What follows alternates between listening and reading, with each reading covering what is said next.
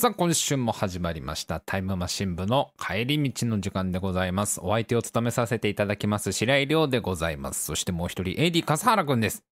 よろしくお願いします。はい、よろしくお願いいたします。あのー先週ね、ちょっと喋りましたけども、えーうん私、白井亮、はい。間もなく38になりますよ。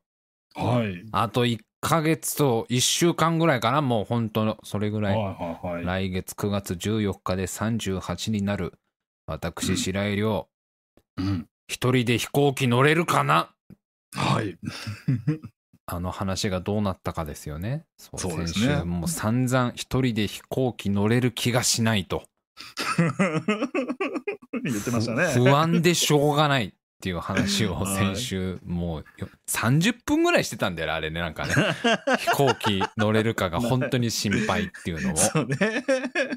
まあ、ちょっとね、えっ、と、先週、あのー奥さんの実家である、まあ、北海道に、まあ、数日間ちょっと遊びに行くというか、帰ってまして、あの、はい。で、まあ、奥さんはちょっと先に帰ってたから、まあ、俺は遅れて、あのー一人で北海道に向かわなきゃいけないっていうのでね。はい。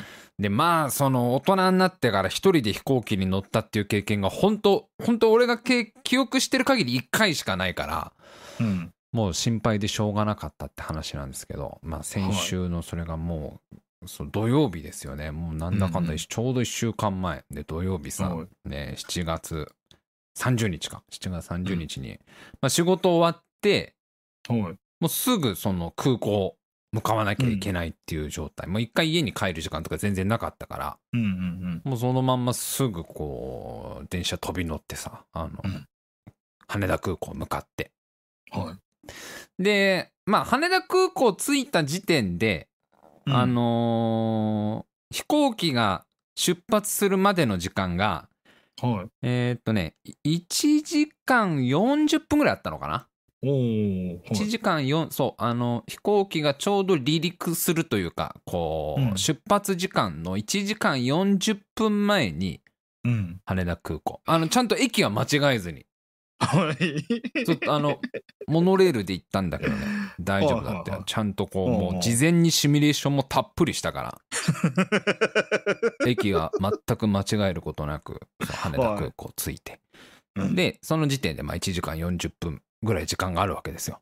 うん。で、最初にまず何をやらなきゃいけないかっていうのも全部ちゃんと調べたから、はい。チェックインっていうのが必要だと。はい。そうですね。さ、チェックインなんて、普段こう電車とかじゃまずないわけじゃん。そのそうですね。あれはなん、なん、どういうことなの？いよく俺は、あの、それが必要ってことは調べて分かったよ。あの、空港に着いたら チェックインってのが必要ってのは調べて分かったけど、納得はいってないわけよ、全然。それ、な、な、どういう、あれは何？来ましたよっていう先生みたいなことなの？私、羽田空港に来ましたけども、みたいな。はい。そのなんかね、そチェックインが必要だって言ってさ。うんで、なんか、ちょっとまず、あの、1個目つまずいたのが、あい何回もこの後つまずくんですけど、あの、1個目つまずいたのが、チェックインの仕方がなんか何パターンかあるみたいな。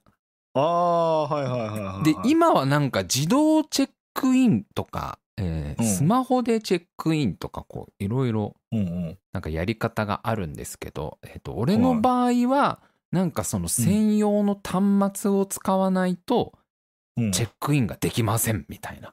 おーその専用のチェックイン、チェックイン機みたいなものが、羽田空港のどっかにありますみたいなね、どっかにあるんで、それを探し出して、で、そこでなんかこう、来たよみたいな、チェックイン機に来たよって言わなきゃいけない。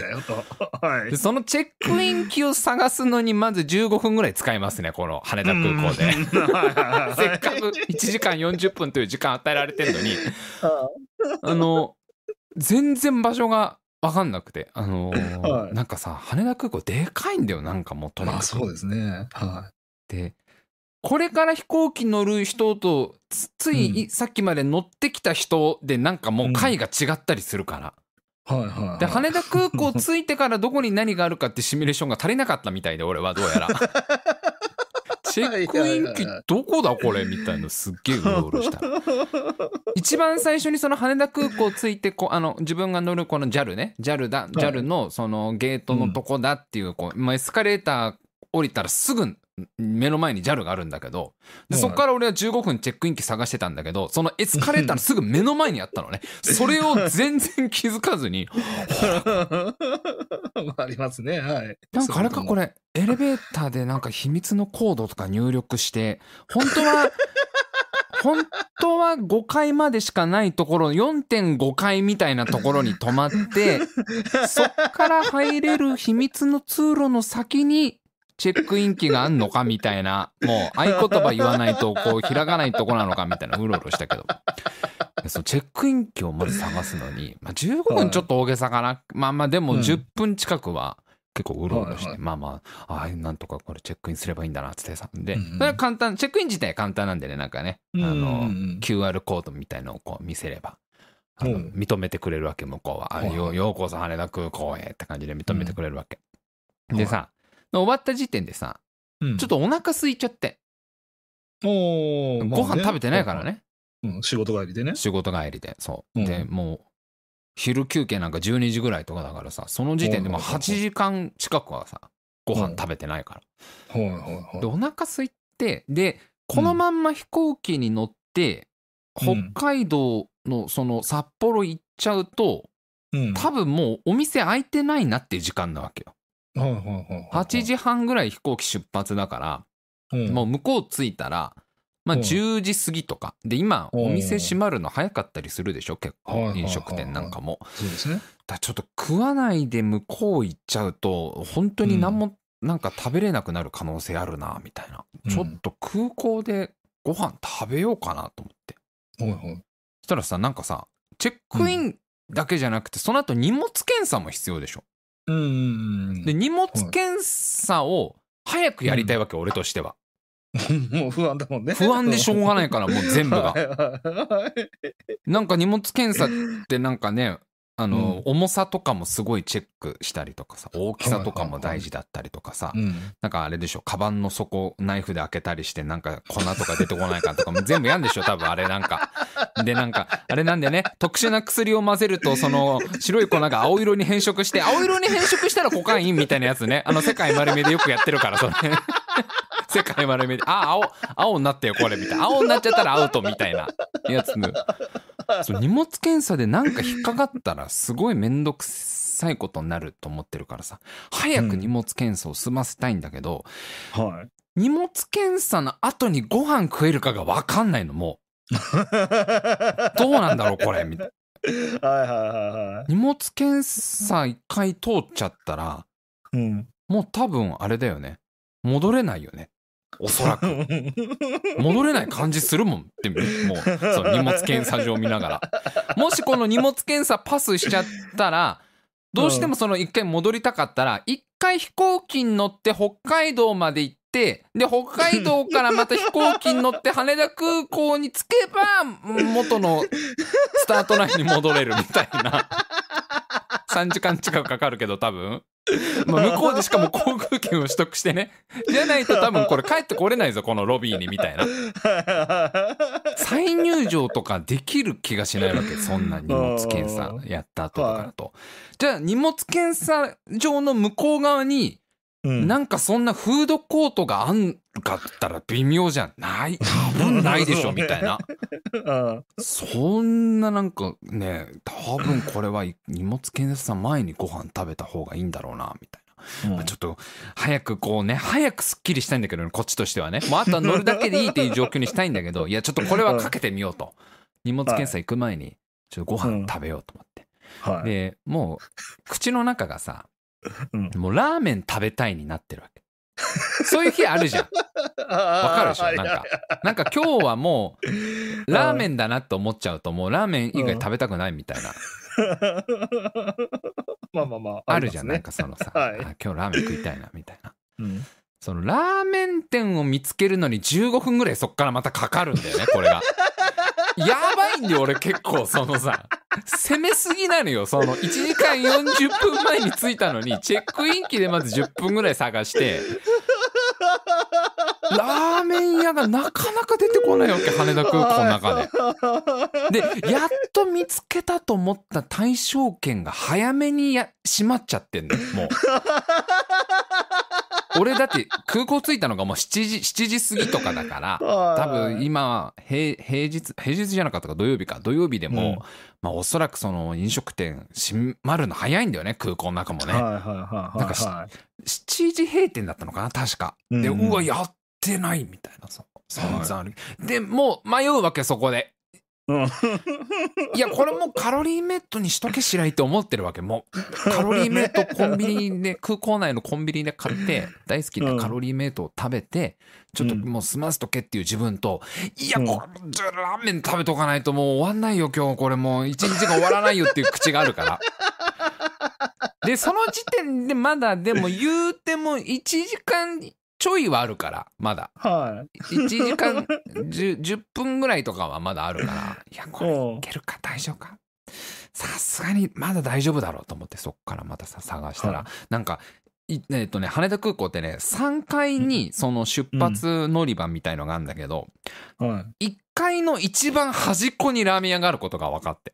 一番なんかそのもう羽田空港のル。ビルの本当に角っこにラーメン屋が1軒あるみたいな。うんうんうんこれはもうででエスカレーター乗ってそのお店行くのに多分おそらく5分ぐらいはかかるかなっていう距離なわけ。どうするとこれ行ってやってなかったら往復10分無駄になるぞみたいな。でもでもこまあどうしてもラーメンは食べときたいなみたいな。もうい行こうここまで来たらもうだってすすでに15分ぐらいラーメン探すためにもう時間消費しちゃってるわけだからここれはもう行っちゃった方がいいと思ってさ。そうですね。はい。1。階の一番端っこのラーメン屋行ったらやってるんだよねこれがね。ああ、よかった。賭けに勝ったわけで俺は勝負に勝ったわけだよもう。はいはいはいめちゃくちゃうまいのこのラーメン屋がもおう。ーなんかねちょっと昔ながらのあの中華そばっぽい感じのねおー豚骨とかじゃなくてちょっとあっさりめのラーメンでうん。でそのさラーメンもさ、まあ、すぐ出てくるかねちょっとドキドキしながらも、やっぱ空港にある飲食店だからかさすごいこうメニュー提供も早くて、で美味しくてさ食べてよかったと思ってさ、まあ、すぐもうパーッと食べてさで戻って。で荷物検査場行ってうん。荷物検査場の時点でもうもう、うんそうね45分ぐらいとかだったかな残りまあまあ普通に何の問題もなく進めば。これはもう乗れるでしょ ここでなんかそのね変な粉が出てこなければ はい。リュックからうんそれはあの、ねるねるねるねの2番の粉なんで、2番の粉なんでってこっちがどんだけ言っても、あの荷物検査の人がなんかね、変ななんか液体混ぜて青色に変身しちゃったらダメなんだから、あれもう本当にコカインなんだから、あれは。世界丸見えの知識だけど、これは。混ぜたらアウトなんだから。荷物検査めっちゃもうヒヤヒヤしながらさ、はいあはの通したらさな,、まあ、なんてことなくまあ普通に一発スルーですよね。それは変なものなんかも別に持ってないし、でその重さもクリアしましたみたいな。い。はい。であの搭乗口まで行って、いやなんだかんだね、えっ、と出発時刻の、うん。えっと、出発がね8時40分だったかな確か。8時40分で、まあ、8時ちょうどにはその搭乗口前にいるみたいな。はい。だから40分時間が十分あるっていうさいやーもう、まあ、ヒヤヒヤしながらもうもうここまで来たら乗れないってことはさすがにないだろうなっていうね。もうん。うここまで来てなんかこうヘマすること。いやもう俺だって何回も搭乗口のあの番号も何回も指差し確認してるからねもうね。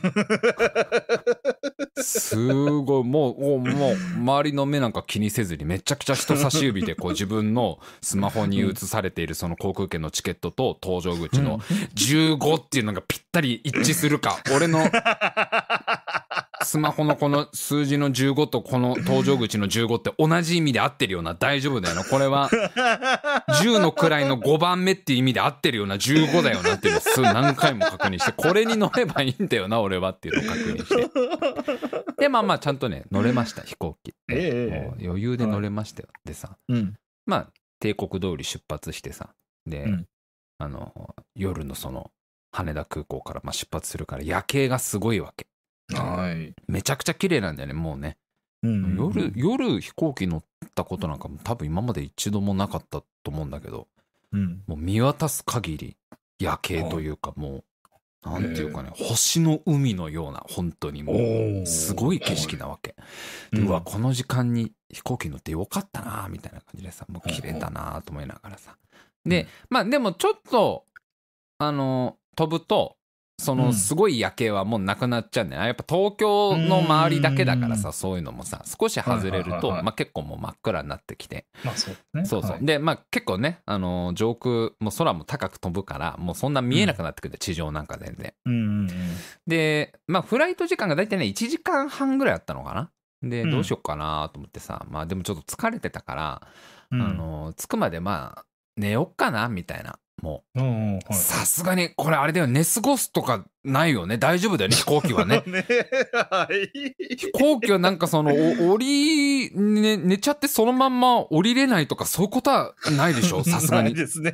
はい。常磐線だとしょっちゅうやってるからそういうことさもうさ。気づいたらロサンゼルスみたいなことはさすがにないだろうなと思って。でこう寝ながらさ飛行機なんか寝ながらさでさ、うん。そこまあ10分ぐらいまあなかなか寝れなくてさ目こうずっと閉じたらさなんか横に気配感じて、うん。すぐ隣にねこう空席だったんだけど俺。あのなんかね、うんうん。シートが3つ並んでたらもうほんと貸し切りみたいな感じで俺しか座ってなかったんだけどすぐ真横になんか人の気配を感じて、ん？うん。誰だろうと思って目開けたらさあの客室乗務員の方がうん。俺に飲み物のこう注文を取ってるわけ。でで俺イヤホンしちゃってたからあんま声が聞こえなかったんだけどどうやらなんかおなんか飲み物どうですか？みたいなこうメニュー表を見せてきてくれてたわけ。うんうんなんかこちらどうですか？みたいな。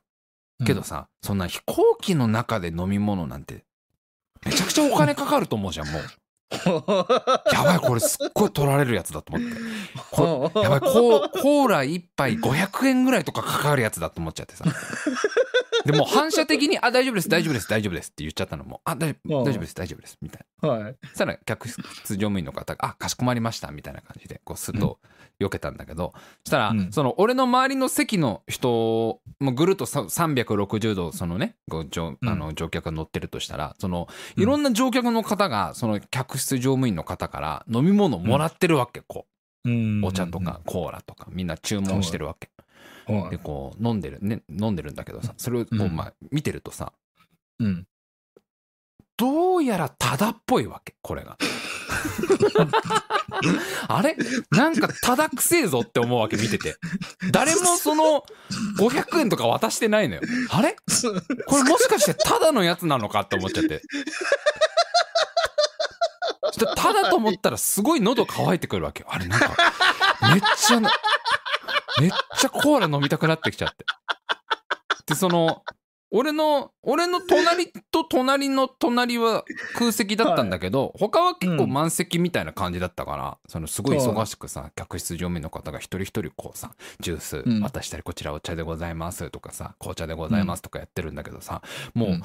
どどうしようこれおただならもらいたいなただならもらいたいなと思ってもう あの声をかけようとするわけね。あちょっともうさっき断っちゃったけどうん。すいませんちょっとあの僕もあの飲み物って「すいません」の「す」を言おうとしたら他の人が声かけちゃうわけ先に「あすいませんここっちあのコーラお願いします」とかさ「あすいませんこっちお茶お願いします」みたいな感じで声かけるわけ。はい。そしたら客室乗務員の方も俺はさっき一回断ってるからもうああのお終わったお客様なわけじゃん要は対応が。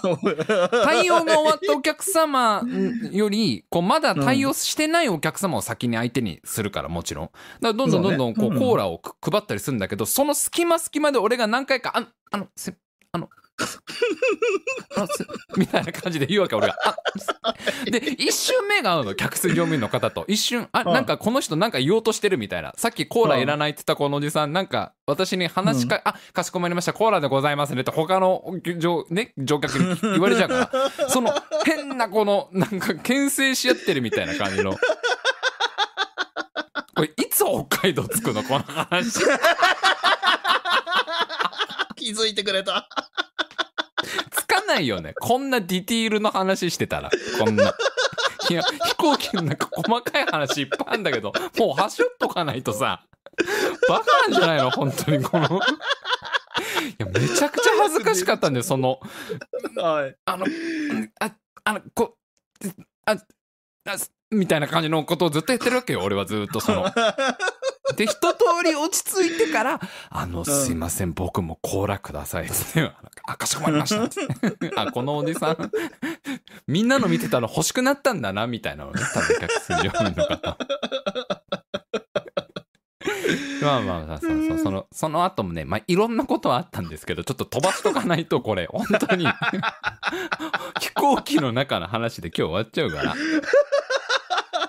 まあ無事に着きまして、はいえっ。と、もうそのさ、着いたらさ、本当に10、10時過ぎとかだったな、もうん。う、10、10時、まあ半まではいかないけど、まあそれぐらいのもう時間、なんそのさ、なんていうの、着いてからまたこうね、あのー時間かかったりするじゃないか、出てくのもさ、人がここ結構混んでたりして。だから、はいその空港に本当降り立ったのがもう10時半近くみたいな感じで。はい。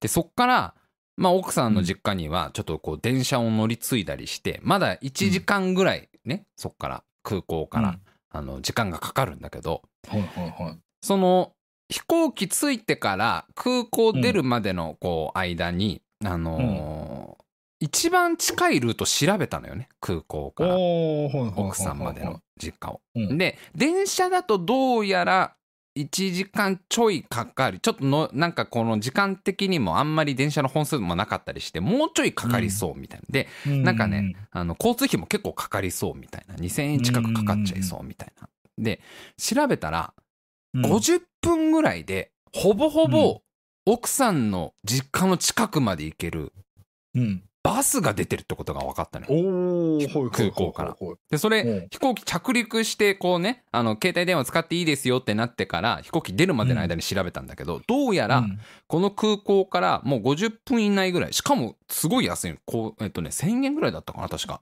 ぐらいでもうあの、ほぼ直行便みたいな感じで、そのバス乗っちゃうのが一番早いし、一番お金もかかんないし、で、はいあの、もう、乗り換えもないから、要は間違えようがないっていう完璧なバススが出てることが分かって。で、これ乗った方が絶対いいな。うんうん。で、飛行機着いて、もうすぐ空港の中からね、そのちょ、なんていうの、空港から出てるバスだからさ、すぐ乗っちゃえばいいんだけど、うん。ちょっと問題があったのが、うん。飛行機が着陸してから、うん。そのバスが出るまでがうん。5分ぐらいしかないのよ、これが。おー、はいはいはいはいはい。チキンです、それ。はい。あの、着陸して、物どもスマホ使って良いぞってなった時間から、うんバス出発しますが、もうほぼ5分みたいな状況なの。これいけっかみたいな。いけるかこれみたいな。ももう、もうなんだったらまださ、飛行機から出てないんだよ。あの、やばいでしょこれかなりやばいでしょ飛行機から、いや、なんなら飛行機から出て、空港のロビーにいる時点で、あと5分でそのバスが出るっていうんだったら、う、まあ全然余裕だけど、うん。まだ全然あれですよ。あのー飛行機から降りるためのなんか、はしごついた車とか、もうまだ来てないようなタイミングで 5分なの。残り5分なの、その時点で。これどうかなみたいな。で、そのバス、最終便のバスなのよ。もう次のバスないのよ。調べたら。だからバスに乗りたかったら、もうその5分以内になんとか降りて、バスにの乗り込まなきゃ。いや、でもこれはもうちょっと、羽田空港であれだけ自分も鍛えたんだから、タイム感をね、あれだけ。これちょっとダメ元でやって、なんか挑戦してみようかなと思って。で、万が一乗れなかったら、もううん電車でおとなしく行けばいいし、まあもともと電車で行こうと思ってたからね、俺はね。ダメだったら電車乗ればいいから、まあちょっとバス乗ろうと思って。で、はい。まあそのね、あの、まあいよいよじゃあ降りますみたいなさ、そのうんうん。飛行機がちゃんと停止して、あ、じゃあ今日はどうもありがとうございました、みたいな感じで、うん。客室乗務員の方が言って、じゃあ降りてくださ、はい。みたいな感じになってから、ちょまあ、走るわけにいかないからさ、危ないからやっぱ、うんちょっと早歩き、気持ち早歩きで、なんとかバスは、バス乗るぞ、バス乗るぞってこう、さっさっさっさっさってこう飛行機から降りるわけ。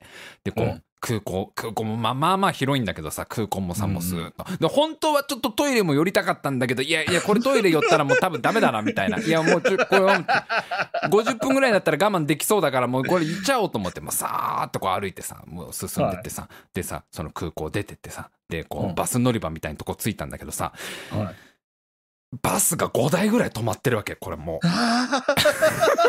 怖いじゃんこれ。すごい怖いじゃんこれ。それは。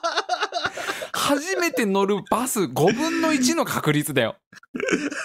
しかも最終便のバス。いやギリギリほんとギリギリ間に合ったのよ。そのもう多分出発30秒ぐらい前のじ時間なんだけどその時点で。で、なんか、かそのバスの前にその運転手の方が、運転手かあの運転手の補助の方みたいのがいてその人たちがもう言ってるわけもう出発しますみたいな。どこどこ行きの方いませんか？みたいな。まもなく出発ですみたいなことを言ってるバスが5台あるわけ。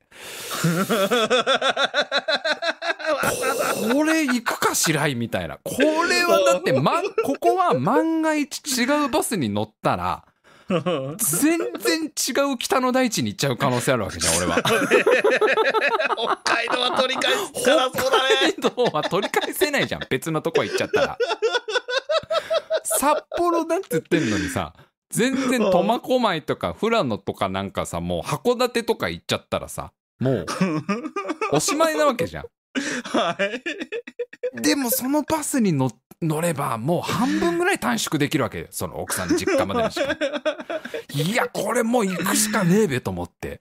もおう。うその5分の1のバスの確率をこう、ないきいきなんてね行き先は覚えてたから名前はねその見てたからスマホで。いやうんこうもう合ってるはず合ってるはずみたいな。でさっきあんだけだよ。搭乗口の15番ゲートを何回も確認した男が1回だけの確認でもうこのバスでいいはずって言って乗り込んでもうこれだ！っつってでちょうどそれがもう出発本当に20秒ぐらい前だよ。本当にね、俺が乗って着席したらもうドアバタンって閉まったってぐらいの勢いだから。でバス出発するんだけど。はヒヤヒヤなのよこのもう。自分の乗ったこのバスが本当に合ってるのかが。乗った後心配でしょうがないわけ。でそうだね。ちょっとバスが混んでるからその行き先のなんていうの電光掲示板が見えないわけ。なかなか。怖い。でしょこれ。もうほんと怖くて、うん。ぎっちぎちって感じでもないんだけどちょうどその俺の座ってた席からは行き先のとこがいまいちこう人の影になって見えなくてこれ大丈夫だよな俺ちゃんと合ってるよなみたいなもう。い一回乗る直前に一回だけちゃんと確認したんだけどこのはい。どこどこ行きどこどこ行き合ってるよし乗るぐらいの感じで行ったから もうその後の俺の心配性の炸裂っぷりがすごくて 夏の北海道まあ結構暑いんですけど震えてきますよね もうね合ってるよなこれもし間違えてたら本当にどうしようみたいな。で お客さんがまあなかなか降りないんだよ。しかもそんなさ空港からのバスってそんなさすぐうん。すぐは降りないでしょ。やっぱしばらくみんなとこう乗って、うん。まあ間何箇所か止まるんだけど、はい。最初の15分ぐらいとか誰も降りないのね当たり前だけどねすぐ 空港からのバスって。その間ずっと大丈夫大丈夫絶対大丈夫絶対大丈夫。自分を信じて白井絶対もしダメだった時のこともちゃんと考えとかなきゃこれまずいぞみたいな したらねやっぱねもうあと1ヶ月で38になる男ですからねは完璧に合ってましたねこのバスのねい。よかった。ほんとほっとしたよその行き先の電光掲示板みたいのが見えてさちゃんとそのねさあの自分の奥さんの実家の近くってことが分かって。完璧じゃん今日の俺。もう全てがもう計画通りにいってるじゃん ここまでみたいな。まああれだよね。初めてのお使いだともうさスタッフさんも胃が痛くなるやつだよねこれね。もう。ななんでそのそんなにこうねこう確実にこうなんていうの物事を遂行できる人間じゃないのに時にこういう博打をもっとこう手堅く電車で行けばいいのに行き先1回しか見ないでバスに乗るとかぶねえなと思いながらさ。まあまあちゃんとね無事にね 無事に着きましてね。えラジオネームミニマッチョくん、えーきっと奥さんハラハラしてたんだろうなんて絶対してたと思うよ奥さんは。あいつ大丈夫かなって。でもあの人大丈夫かなってってたろうね。ほんとヒヤヒヤしてたと思うけどね、もうそんなうんね。ババス乗ったって言って LINE したら、バス乗ったの？みたいなさ、もう 大丈夫かなって多分こう思ってたと思うけど。バス乗ったって予定にないってなったらそうそう本当怖いよね。電車じゃなかったっけ？みたいないやなんかバスだと直行便みたいのがあってみたいな その直行便はどこへの直行便なんだよって話じゃんもういやーまあまあねそうそんでなんとか。まあまあ夜のもう結構遅くですけどね。無事に、うん。まあ奥さんの実家着いて、はい。で1日目はもうほんと着いたら寝るだけですよ、うんうん。もう他のご家族の皆様ももう就寝されてて、寝ててね、まあそうですね。でそう、はい。でもう結構夜中だったからその日は本当にすぐもうはいあのー家着いたらお風呂入ってすぐ寝てでうん。2日目ですよ。もうはいやっと北海道旅行の話こっからするのバカなんじゃないの？分分量おかしいよね。本当に。間違えてるよね。トークのこのバランスを。こっからがメインの北海道旅行の話なのに。ここまでで30分喋ってんのさ。ラジオ何年目って話だよねこれ。本当にね。今だって、あ、話すの？って思ったもん。いやまあまあそんなそんなたっぷりは話さないですからね 別にね、はいそうそう。はい。そう2日目北海道。あのね今回ね実はね キャンプ行ったんですよ。おーそう。ではい。奥さんのそのまあご親戚とかご家族の皆さんと本当に、でうん。奥さん兄弟が多いからさすごい賑やかでさ、で、うん。えっとい甥っ子って言っていいのかな？奥さんのお兄さんのうん子供って俺からするとどうどうなの？甥っ子甥っ子とはまた違うのか？な、なんどうなの？笠原君えその場合。奥さんのおとお兄さんの子供でしょ？甥っ子でしょ？甥っ子でいいの？これは。甥っ子でいい、甥っ子でいい。自分の兄の子供はうん。ストレート甥っ子じゃん、ストレート姪っ子、そうね。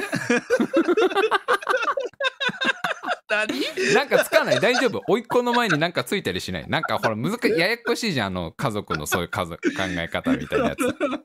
まあその奥さんのきょご兄弟のえっと、おうん。子さんとかもいっぱい来てて。でもうそ総勢何人ぐらいかな？10 15人ぐらいとかいたかな？結構な大所帯で、でみんなでキャンプして、うん。でなんかコテージみたいなのをさ借り借りてさ貸し切りで、うんなんかねもうね ちょっと待ってラジオネーム黒の、えドイツ村の話と同じ配分ですかって。もうほんとそうだよね。もうねドイツ ドイツ村の時と一緒だよねこれ。着くまでに30分喋んじゃねえよみたいな。そうなんかコテージをねちゃんと貸し切ってね。でそのコテージもめちゃくちゃでかい、あのーなんかリビングが本当に40畳ぐらいある感じの。どこの富豪だよみたいな感じのさ うん。あのコテージを借りて。でみんなでそこでまあキャンプしようみたいな。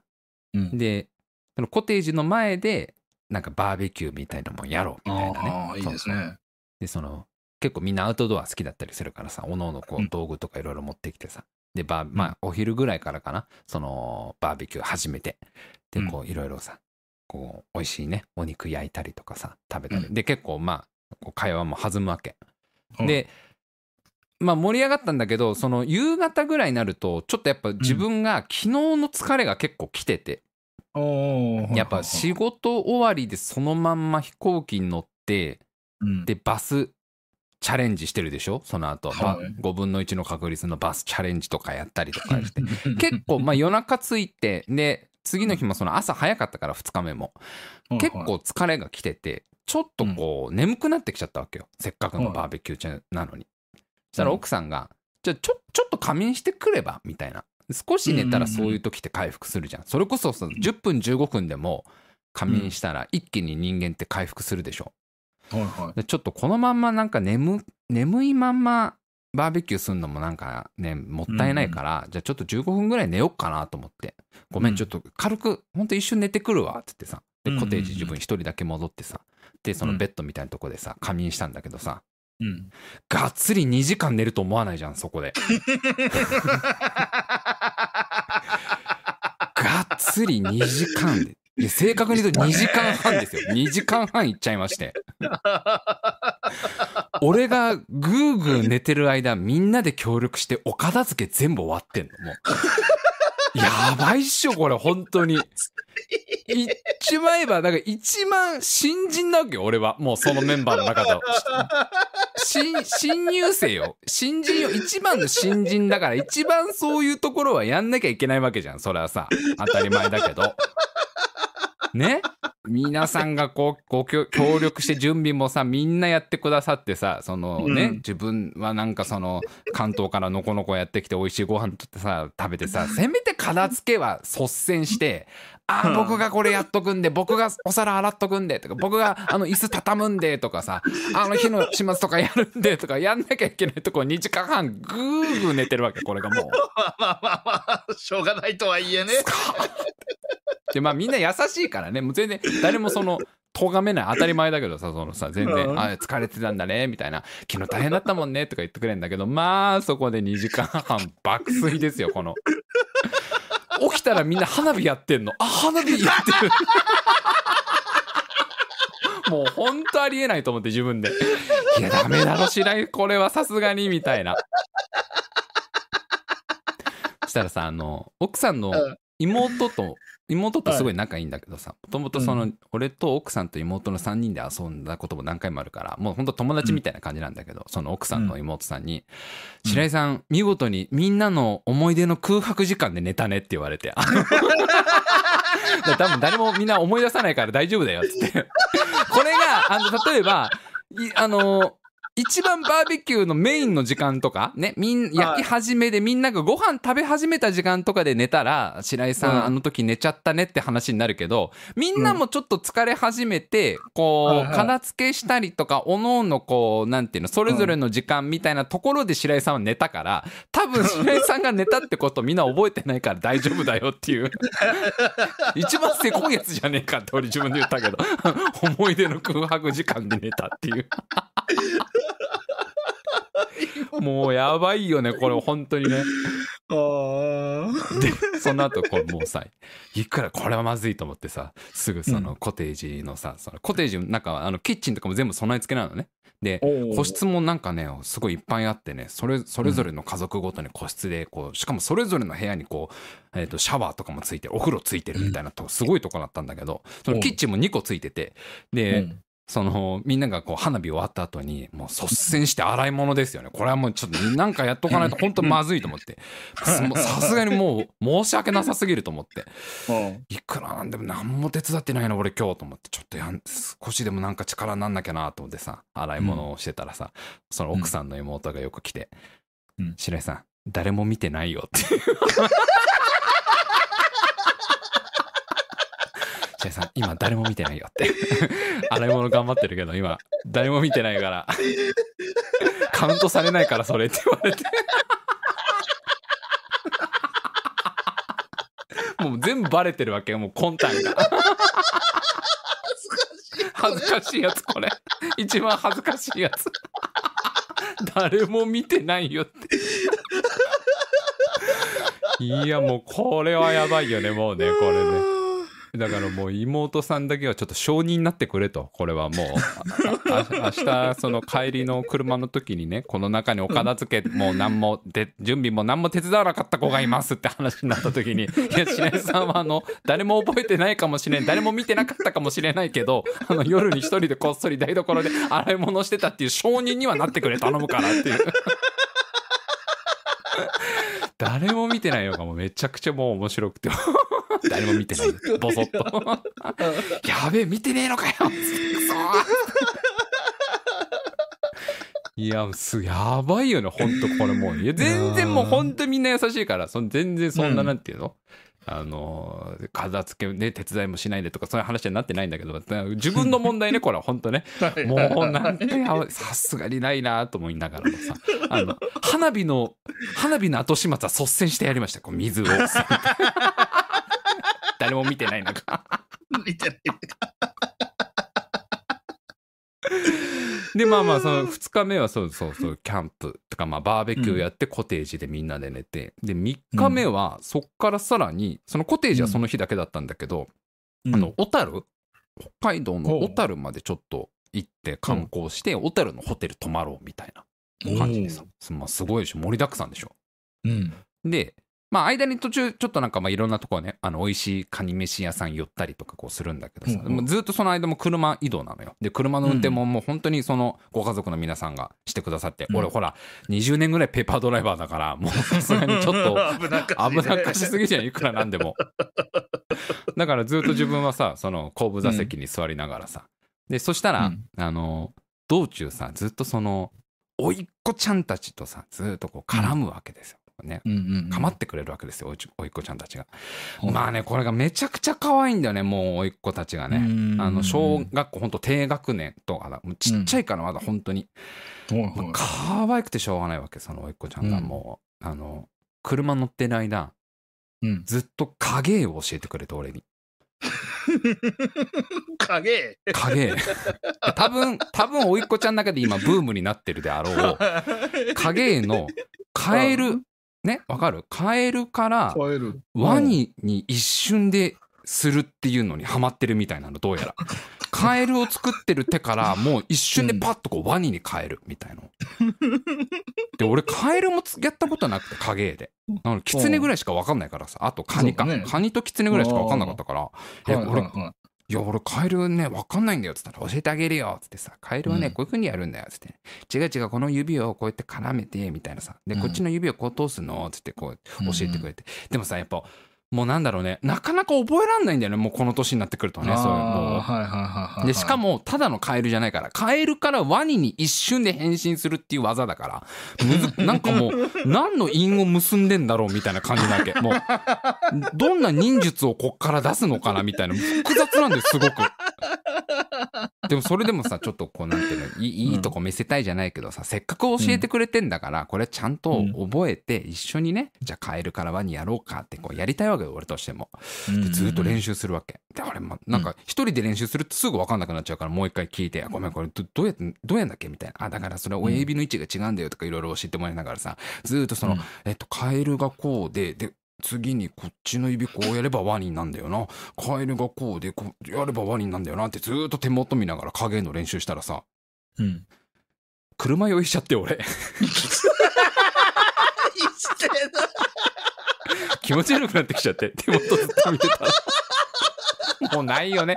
いやもうないよないと思うよ今の。本当にないと思うよ。あれなんかちょっと気持ち悪いかもっていう。あれ？なんだろうこの感じ久しぶりだなみたいな。あれ？しょうがないんでずーっと手元見てたから。ずーっと手元見ながらさカエルの目はこっから指出んだよなみたいなことやってたらさその道中結構揺れるからさその車もさ。あれ？嘘ちょっと待って。気持ち悪いかもみたいな感じ で一個ちゃんたちがなるやつだよ。そういう子ちゃんたちがなるやつだよ本来はね。もう小学生の子とかがちょっと気持ち悪くなっちゃったってならわかるけどおいっ子ちゃんはもう途中からスカーって寝てたからもう白井さんいつまでたっても覚えてくれないなって感じでスカーって途中でもう多分飽きちゃったのかなスヤーってこうね可愛い寝顔でスヤーって寝てんだけどその横でおじさんずーっと頑張ってるから指をこねこねこねこねやってもう誰にも言えないわけ気持ち悪くなってることをどうしよう酔ってる俺 もうなあありえないでしょだってこれもう。昨日は片付けしないで2時間半爆睡して今日は影絵の練習したら気持ち悪くなりましたってこれ言えるわけないじゃんこれもう。したらさちょうどこう車がさあの、うん。キャンプ場からその小樽向かう道がすごい途中ね、山道みたいなとこ通ったんだよね。なんかそそのルートを通ればショートカットできるみたいな感じだったんだけど、結構な山道でで揺れ方がすごい尋常じゃない揺れ方にうん。途中でなるわけ。あの本当にもうアトラクションみたいな感じで揺れて。そしたら結構やっぱ、あの大人のみんなもあなんかちょっと酔ってきたねみたいなでその、奥奥さんのさ妹さんとかもさなんか結構うわはい。車酔いしたかもみたいな感じで。ちょっうん。とさすがにこんだけ揺れると酔っちゃうねっていうのに合わせて「そうっすねちょっと酔ってきましたね」って俺実はみんなより30分ぐらい前から酔ってたんだけど。全然普通の普通の道路乗ってる段階で俺は影絵の練習しすぎて車に酔ってたんだけど。はじめ俺も山道で初めて酔いましたのテンションで「車酔いしちゃいますよね」みたいいな感じのもうやばいよ。超ポンコツだよ、本当にもう。で、しかも覚えられなかったよ、結局。その帰るからは。できなかった。できなかった。練習したのに。いや、ワニが難しすぎてもうさ、どうなってんの それみたいな。全然覚えらんなくて。で、途中でその、おいっ子ちゃんがさ、あの、やっぱ小学生らしいね。あの、口でおならの音真似するみたいのにハマってきて、なんかブーブーみたいなさ、おならの真似みたいな感じで、まあまあ子供の頃みんなやるじゃん、そういうブーブーみたいな。はい。そしたら、あの、白井おじさんはね、あの、口でおならの音出すのすごい上手なんだよって。おじさんね、すっごい、おならの音すごい上手だから聞かせてあげようか、みたいな。でさ、その、あ、うんで出せるのみたいな。え、やってみて、みたいな。で、あの、笠原くん何回か、あの、聞いたことあるかもしれませんけど、そうですね。あの、今やっていいですか？あの、僕の口調なら。まあ、はい。っていうこのねあの僕が中学生の頃からよくやってる口ですごいリアルなおならの音を出すっていうのを見せたわけってやったの、あまりにもこうリアルすぎる時って子供ちょっと引くのねやっぱねそういう時ねだろうね。なんかそういう時間じゃないのにみたいな空気になっちゃってちょっとそのこれはさ自分がこの間のお正月の時に自分の実家帰った時も、あの自分の姪っ子ちゃんたちがゾンビごっこをやっててねゾンビごっこみたいなことやってて白井ね良二さんはゾンビの真似が上手なんだよっつってめちゃくちゃ本気のゾンビの真似をしたらドン引きされたっていう経験を全く活かせてないわけ俺はここでもそう。だね。そう、おいっ子ちゃんの可愛い口おなら真似に対しての、この37歳のおじさんの本気の携帯模写というか、こう、変な。したらなんか、うん、うん、みたいな感じのリアクションね。そこでケラケラ笑うでもなく、うん、ああ、うん。うん、みたいな、あ、なんか、あ、これ完全に引いたな、今、みたいな、もう全部間違えてるみたいな。まあ、可愛かったな。おいっ子ちゃん、そう、兄弟だからさ、上のお兄ちゃん、うんうんお兄ちゃんもまだ小学生なんだけどさ、お兄ちゃんも可愛くてね、あの、うんドラゴンボールが大好きって話になって、その話してたら、そう、最近なんか、まあゲーム好きとかはね、全然聞いてたんだけど、うんなんか漫画とか読むのって聞いたら、ドラゴンボール大好きって言って、おドラゴンボールっつったら、おじさんちっちゃい頃から読んでたよって言ってた。で、うんドラゴンボール、僕ね、あの、普通のドラゴンボールも全部読んだし、ドラゴンボールスーパーも全部、あの読んだんだって話してて、本当かみたいな。ああ、じゃあドラゴンボールの話できるねって言って。で、なんかドラゴンボールのキャラクターのうん。名前の由来をなんか考えようみたいな、あの、話になって。うんえっ、と、例えばその悟空はカカロカカロットはキャロットでしょとかさ、そういうのをこう話してたらさ、あうんの、まあ、いろいろ思い、思い出すわけよ。なんかこう、ヤムチャとかね、天津飯とかあれ中華料理だなとかさ、その二人で話してたらさ、うんさすがに、やっぱ世代、世代差がすごいもん。だって何個違う年齢が。うん。ほんと一回りじゃ済まないぐらいさ、もう30個近くその年齢離れてるから、うんまあまあちょっとこうねやっぱりこう同じ「ドラゴンボール」の話をしててもどうしてもこっちはほらなんか古い方古い方というかさ昔から「ドラゴンボール」読んでた人間だからさなんか古いキャラクターばっかこう思い出そうとしちゃうんだけどさそしたらさあのそのおいっ子ちゃんが「あじゃあピラフのあの仲間はシューとマイでシューマイか」っていうわけ。えそこもわかんだおいっ子。すごいいのよ。その一番最初から読んでるから。ピラフのピラフもわかるし、ピッコロの部下の名前とかもわかるからタンバリンとか。おー。はいはいはいなんか嬉しくなってきちゃってもうそしたら。なんかドラゴンボールの話できるから。すごい盛り上がって「えそんなえピラフわかんの?」っつったら「もうわかるよ。読んだもん」って言って「えじゃあもうあのキャラはあのキャラは」っつってみんなわかるわけ。そのはい。でなんか2人ですごいドラゴンボールのことを思い出すわけ。なんかあの、うん。ピッコロ、ピッコロが神様と合体したのどのタイミングだっけ？みたいな話とか。旅行中の車の中でそれ話じゃないよね、これね。あれ？どこだっけ？あれ、ピッコロ、ピッコロ、いや、ネイルはフリーザ編でしょ？で、神様とさ、合体したのってどこだっけ？みたいな話で、あれブー、ブーだったと思うけど、みたいな。あれ、デンデが神、それでデンデが神様になったんだもんね、みたいな、その、そのなんていうの、30個ぐらいの年齢差を全く感じさせないガチンコドラゴンボールトークをその後するわけ、ずっと。俺もそんな話ができると思ってなかったから。そこまで濃い話が。で、おあもう、おじさんはね、もうドラゴンボールはね、もうリクーム戦が一番トラウマでねって話をして途中から。で、分かんねえ、向こうも。リクーム、あのリクームってほら、あの、牛乳特戦隊の、ああ、あの時かっていうわけ、向こうね。おいっ子ちゃんも。いや、リクーム戦をね、すごいちっちゃい頃にね、漫画で読んでね、もう怖くて怖くてねって話をさ、もう全然なんか年の差を全く感じさせないガチンコの友達の、友達トークでね、もう型だのね。ドラゴンボールの話めっちゃ盛り上がって、本当に。いやもうそうそんな感じで2日目も楽しんでね。いやだからもうなんかそうご家族の皆さんもすごいそう温かく迎えてくださってね。もうスカーって2時間半寝てたおじさんなのに。だからさもう甥っ子ちゃんたちからしたら本当どうどういうおじさんに見えてんだろうね俺は。本当謎の 謎のヒゲおじさんなわけじゃん。唯一ね、ちょっと後悔してんのはね、この髪型トランクスが元になってるって言わなかったんだよね。言えばよかったってすごく、ちょっとなあそこを、そこをね、思いつかなかったんだよ、旅行の間は。今度だったら言おうと思ってさ、また多分さ、近くね、年内か来年に会うだろうからさ、そしたら言おうかなみたいな。この、この髪型ね、トランクスが元なんだよって言ったら、どうなんだろう？小学生のリアクションちょっと気にな、気にはなるけどね。めちゃくちゃそう、ドラゴンボールトークしながら。そうなんですね。で、2日目はそう、小樽泊まって、もう、飯がまあ、うまいのなんの、ほんとああ、そうでしょうね。はあの、苦手な食べ物がさ、あの、ウニだったんだけどさ、い。うんうん。北海道のウニはやっぱ食べれるね。ああ、そうでしょうね。はいはいはい。全然、なんだろう、もう、その2日目は、その小樽の市内の、うんなんかね、えっ、と、すごいおしゃれな洋食屋さんをこう行ったんだよ、みんなで。うん。なんかほんとレストラン、予約してしててくれたレストラン行って、で、そこで食べたんだけどさ、そううん。ウニのパスタみたいなの出てくるんだけど、まあめちゃくちゃうまいんだよ、ほんとも。う。で、うんまあ北海道もさ、何でもうまいからさ、もう本当にご飯。で、何出てきてもまあ美味しい美味しいってこう盛り上がったらさ。だからその、俺に影絵を教えてくれた、あの、うん。弟の方の甥っ子ちゃんね。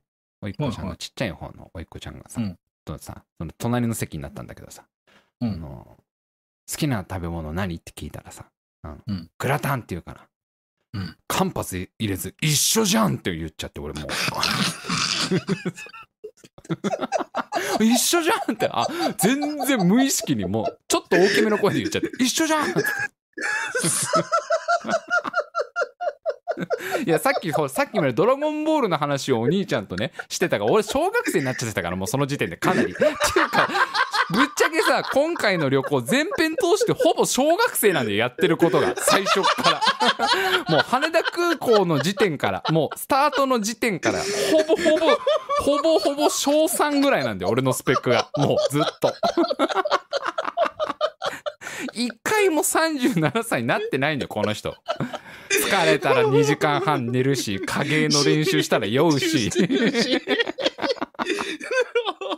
ドラゴンボールの話で盛り上がるわ僕すっごい もう小学校のクラスメートのテンションで一緒じゃんって言って。本当だ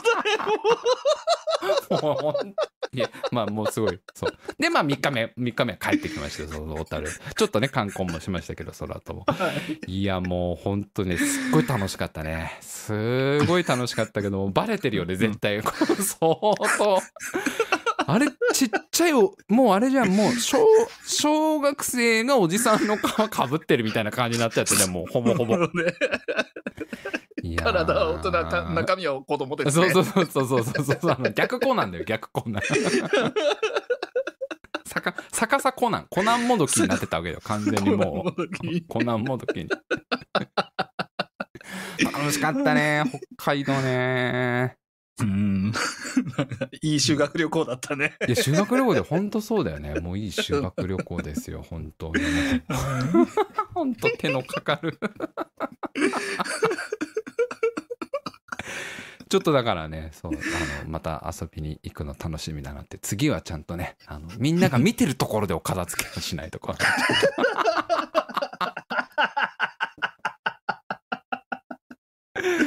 いやだからもう帰ってきてからとにかく暑くてさこっちさ。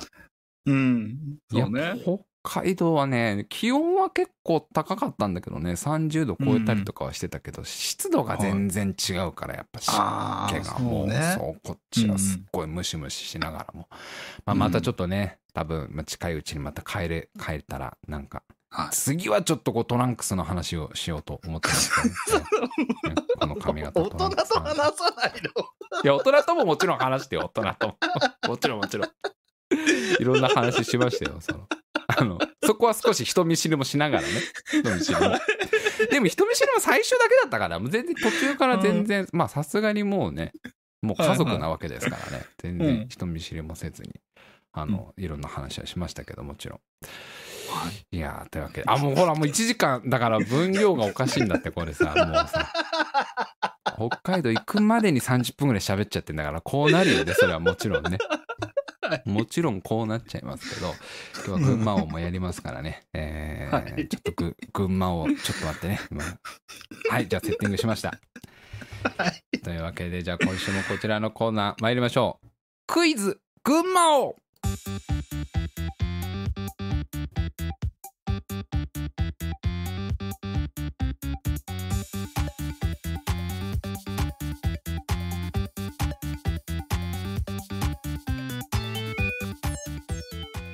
さあ今週もクイズ群馬王の時間になりました、えーこちらのコーナーはうちの番組 AD 笠原くん今年の4月に群馬県高崎市に引っ越したわけですけども、はい。えーせっかく引っ越したからには誰よりも群馬に詳しい群馬王になっていただきたいということで、えーリスナーの皆様から群馬に関するクイズを送っていただいてます、えー AD 笠原くんはその群馬に関するクイズ1問でも正解すればめでたく群馬王になれるというね。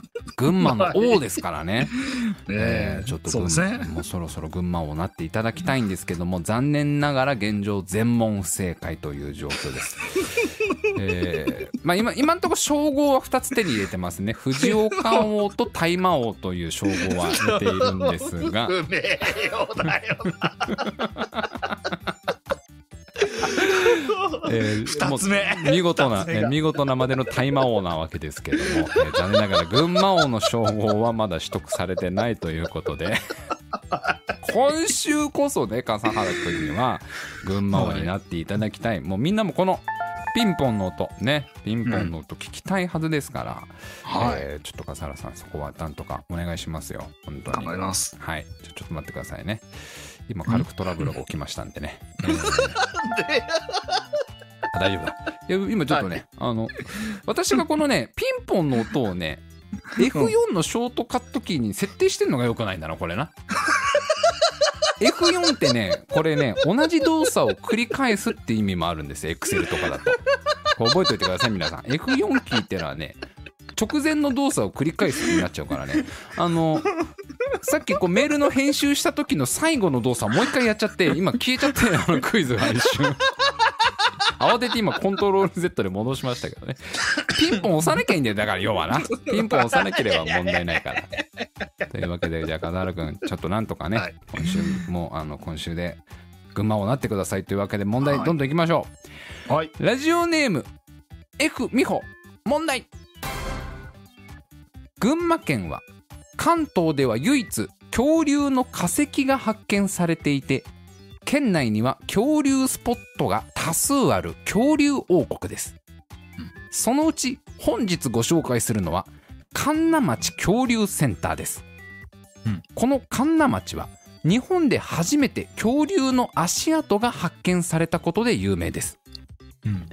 こちらのセンターには最近まで恐竜食堂というレストランが併設されていました、うん。ここではうどんやカレーの他にイグアノ丼プテラノ丼といったご飯物や恐竜ナゲットアンモナイトウインナーなど恐竜にちなんだメニューが人気でした。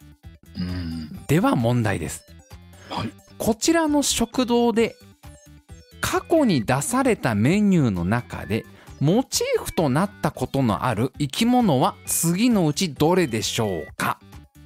おお、はい。1ステゴサウルス。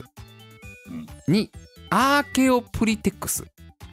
3マイアサウラ。4プシッタコサウルス。5ダイオウグソクムシ。6ディメトロドン。7ケツァールコアトルス。8エドモントニア9トロオドン10オオサンショウウオ11トリケラトプス12ザランブダルステス。さあこの中でモチーフとなったことのある生き物はどれでしょうか？ね12択クイズということで。選択肢の中身ちょっと覚えてないわも いや笠原さんそこはちょっともうこれはもう読み返さないですよ。噛みそうだったんでもう。もう本当にもう読むの大変だったんで。さあ笠原さんそうですね1から12までの間ねモチーフとなった生き物はどれでしょうか？ねえいろんな生き物。番号でいいですよ番号で。1から12の番号で。ええ番号番号でいいですよ笠原さん。ただ半分以上想像がつかない。さあ1から12どの生き物がモチーフとなったことがあるでしょうか？番号でお答えください、何番が何番だか覚えてないですけど。えーっとあでも1番の恐竜はなんか聞いたような気がするな。ステゴサウルス。1番ステゴス。テゴサウルス。はい。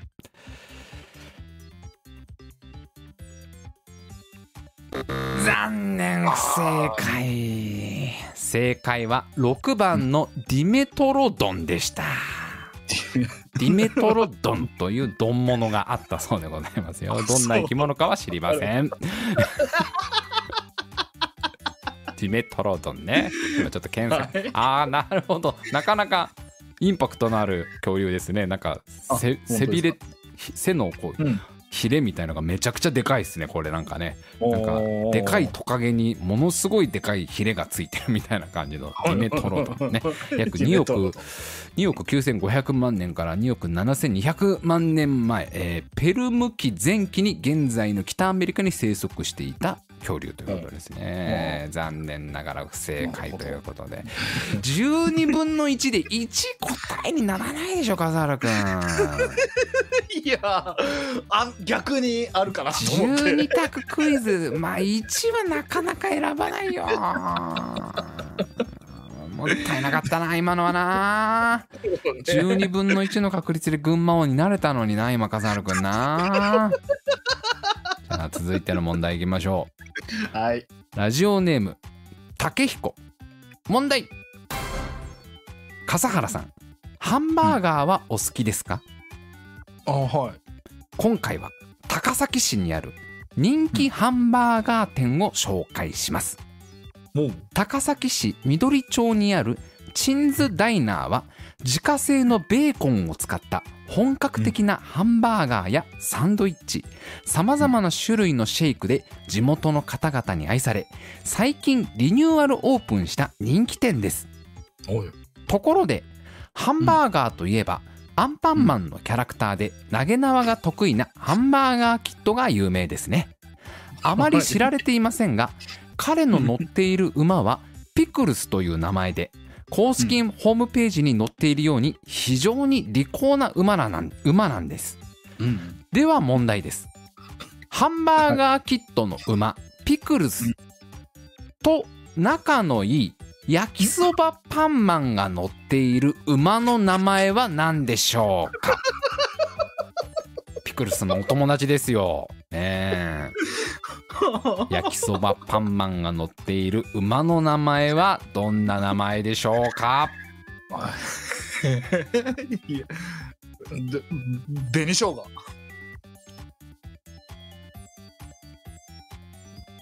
残念正解はソース。いや発想としては笠原くんの方が合ってる気がするよ。あハンバーガーキットに対してピクルス。ね。焼きそばパンマンに対して紅生姜。発想はわ発想は悪くないんだけど紅生姜っていう名前の馬なんか強そうじゃんちょっと。いいじゃん。紅生姜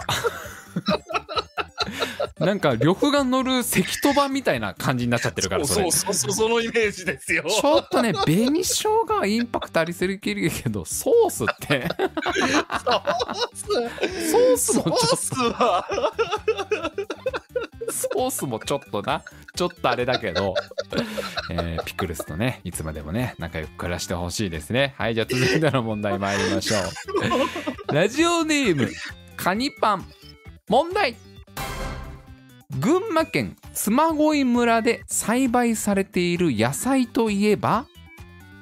キャベツ。そうキャベツですね、夏から秋にかけてのキャベツの出荷量が全国1位で約1億5000万個のキャベツがここ嬬恋村で生産されます。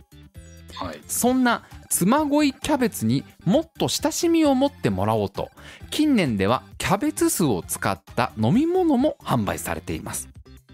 その名もアイサイダー。愛妻ね、愛する妻で愛サイダー。えー大和武の伝説で愛妻家の聖地と呼ばれる嬬恋と特産品であるキャベツの夢のコラボです。うんノーマルなキャベツの白いサイダーに加え紫キャベツの赤いサイダーもあるので紅白で縁起もよくふるさと納税の返礼品にもなっているんですよ。うん。さて紅白といえば年末の風物詩 NHK 紅白歌合戦ですね。キャベツの出荷量1位は嬬恋ですがうん。紅白の出場回数1位といったら 小林幸子？ミスター紅白北島三郎さんです。ああそうなんですね。その回数はなんと51回。出場回数50回を節目に2013年で紅白を卒業しましたが平成最後の紅白では特別出演ということで祭りを熱唱されていましたね。そんなサブちゃん実は飲まないと調子よく歌えないと漏らすほど愛飲している飲み物があります。それは一体何でしょうか？北島三郎さんがねもうこれを飲まないとこう調子よく歌えないよ漏らすほど。よく飲まれている飲み物があるということなんですけど何でしょうか？えー、なんだ牛乳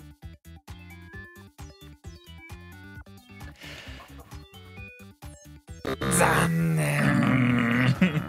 これね笠原くんね答え言うのちょっと早かったな。あ本当？実は問題問題の中にすごいヒントがあったんだよな。え？もう一回チャンスあげようかな。牛乳じゃない。はい。で問題問題もう一回は読まないけどよく思い出してください、うん。実はこの問題の中にすごいヒントが今回あるんですよおおはいはいはい。ねキャベツの話とかいろいろしましたけどね。しましたしました。ねアイサイダーとかいろんな話しましたけどね。もういやもうほほぼほぼこれは答え言っちゃってるかなこれ。な本当じゃあサブちゃんが、ね、飲まないと調子よく歌えないと漏らすほど愛飲してる飲み物は何でしょうか？問題文よく思い出してください笠原さん。お酢？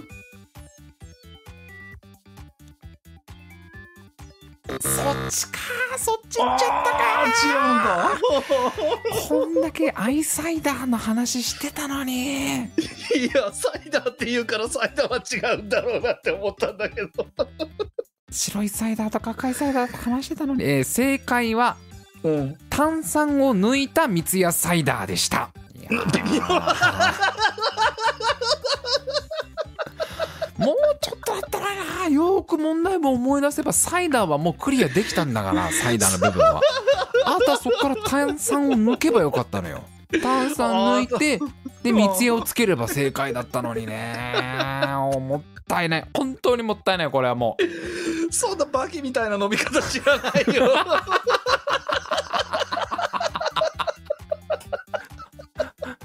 バキと一緒にすんじゃないよサブちゃんを。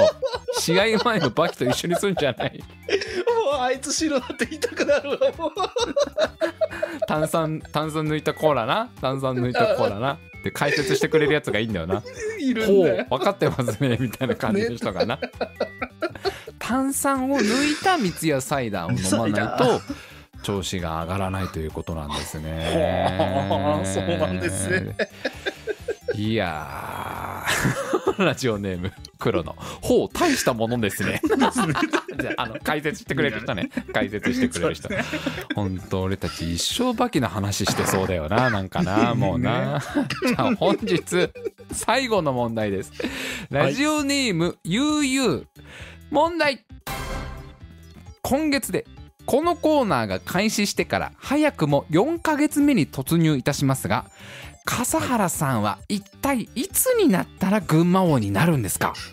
すいません。さては笠原さんあなたはこれまでこのクイズ群馬王をチャレンジするにあたって群馬にばかり注目しすぎてはいませんか？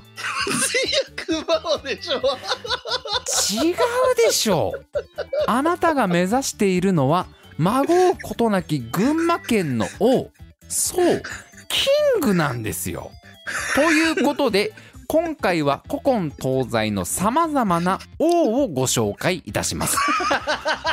19世紀に活躍した王といえば発明王のトーマス・エジソンや自動車王のヘンリー・フォード石油王のジョン・ロックフェラーなどが有名ですよね。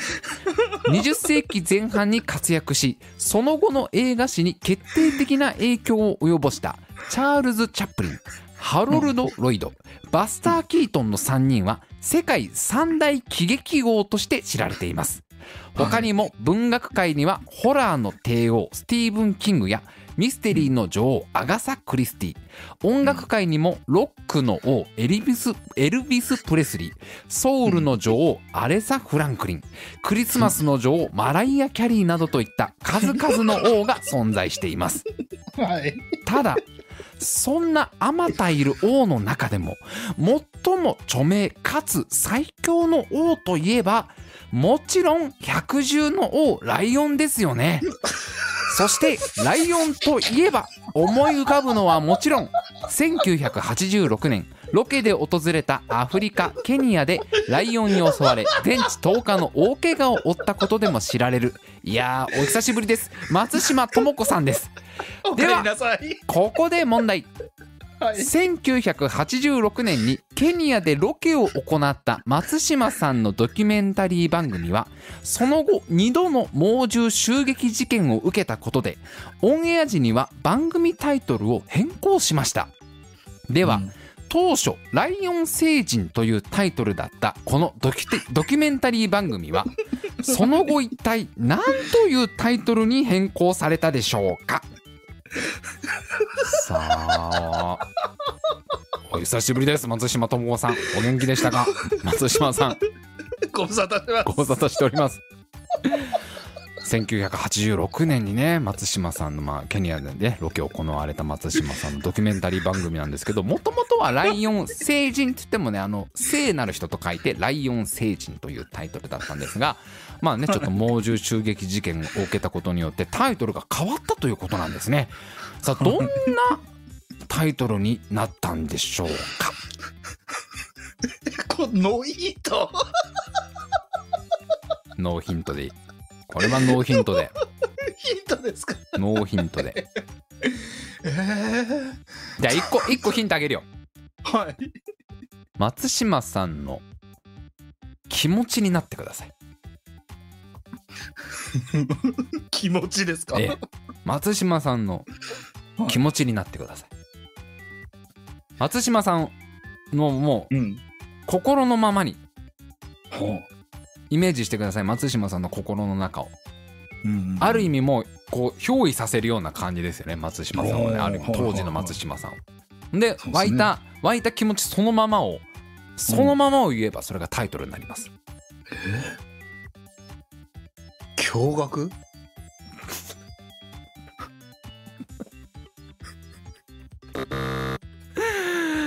えー正解は「それでも私はライオンが好き」でした。すげえ つ強い。松島さんす強い。すごいよ。襲われても私はライオンが好き。でそれでも私はライオンが好き。驚愕って。すごいタイトルびっくりするでしょうよ。すごいタイトルになっちゃった。なんかあのニュース番組的なものなのかなと思ってこの後松島智子の驚愕 違うんですよもうだからこれ松島さんのこのだから今までの松島智子クイズを思い出せばこの考えに至るわけですよね。ライオンの餌とかをこうブログのタイトルにしちゃう松島さんですからやっぱライオンのことが大好きなんですよ。そこになるほどイメージがこうね分ければね、ライオンそれでも私はライオンが好きというタイトルああなるほというわけでもう本日も全問不正解ですね。もういつになったら出るんでしょうかね。正解はいつになったら出てくれるんでしょう。今日はもうのっけから12択クイズとかね、すごいこうサービス問題があったんですけどねど。。どんなひねり方だよ選択問題とか基本的にはもう笠原くんチャンスですからね。ある意味これは運でも正解できちゃうわけですから。はいいやー、もったいなかったなやっぱあと、問題文をちゃんと聞いてないんだよ、笠原くん、やっぱり。問題文ちゃんと聞いてれば、サブちゃんの、ね、よく飲む飲み物とか当てれたはずなんですよ、やっぱり。なんであえてサイダーの話するんだろうっていうところで疑問が湧くわけですから、本来は。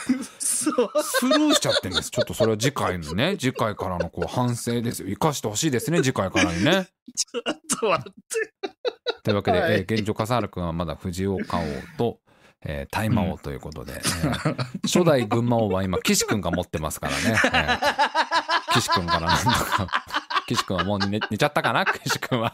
岸君まだ起きてるかな、えー今リスナーの岸君が持ってますから群馬王をね。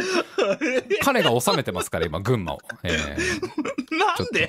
奪還してほしいですね本当にね。当てちゃったから岸君は。放送中にクイズ。だみんなもコメントで正解したらあれですから群馬王になれますからね 本当に。2代目3代目2の、ね、代目3代目ってどんどんどんどん大多い継承されていきますからね。早く笠原君奪い取ってくださいというわけで、えークイズ群馬をまだまだ募集しております、えーメールメールフォームで募集しております。メールフォームのリンクは。メールフォームで募集してますっていうのちょっと変なのかな。メールで募集してます。でそのメールを送る簡単なツールとしてメールフォームがございますって言わなきゃいけない。すげえややこしいすげえいいいよもうメールフォームから送ることができます。メールフォームのリンクは白井のツイッターの一番先頭か、もしくはこの YouTube の概要欄にリンクが貼ってありますので、えーそちらから飛んでいただいて、どんどんメールを送ってきてください。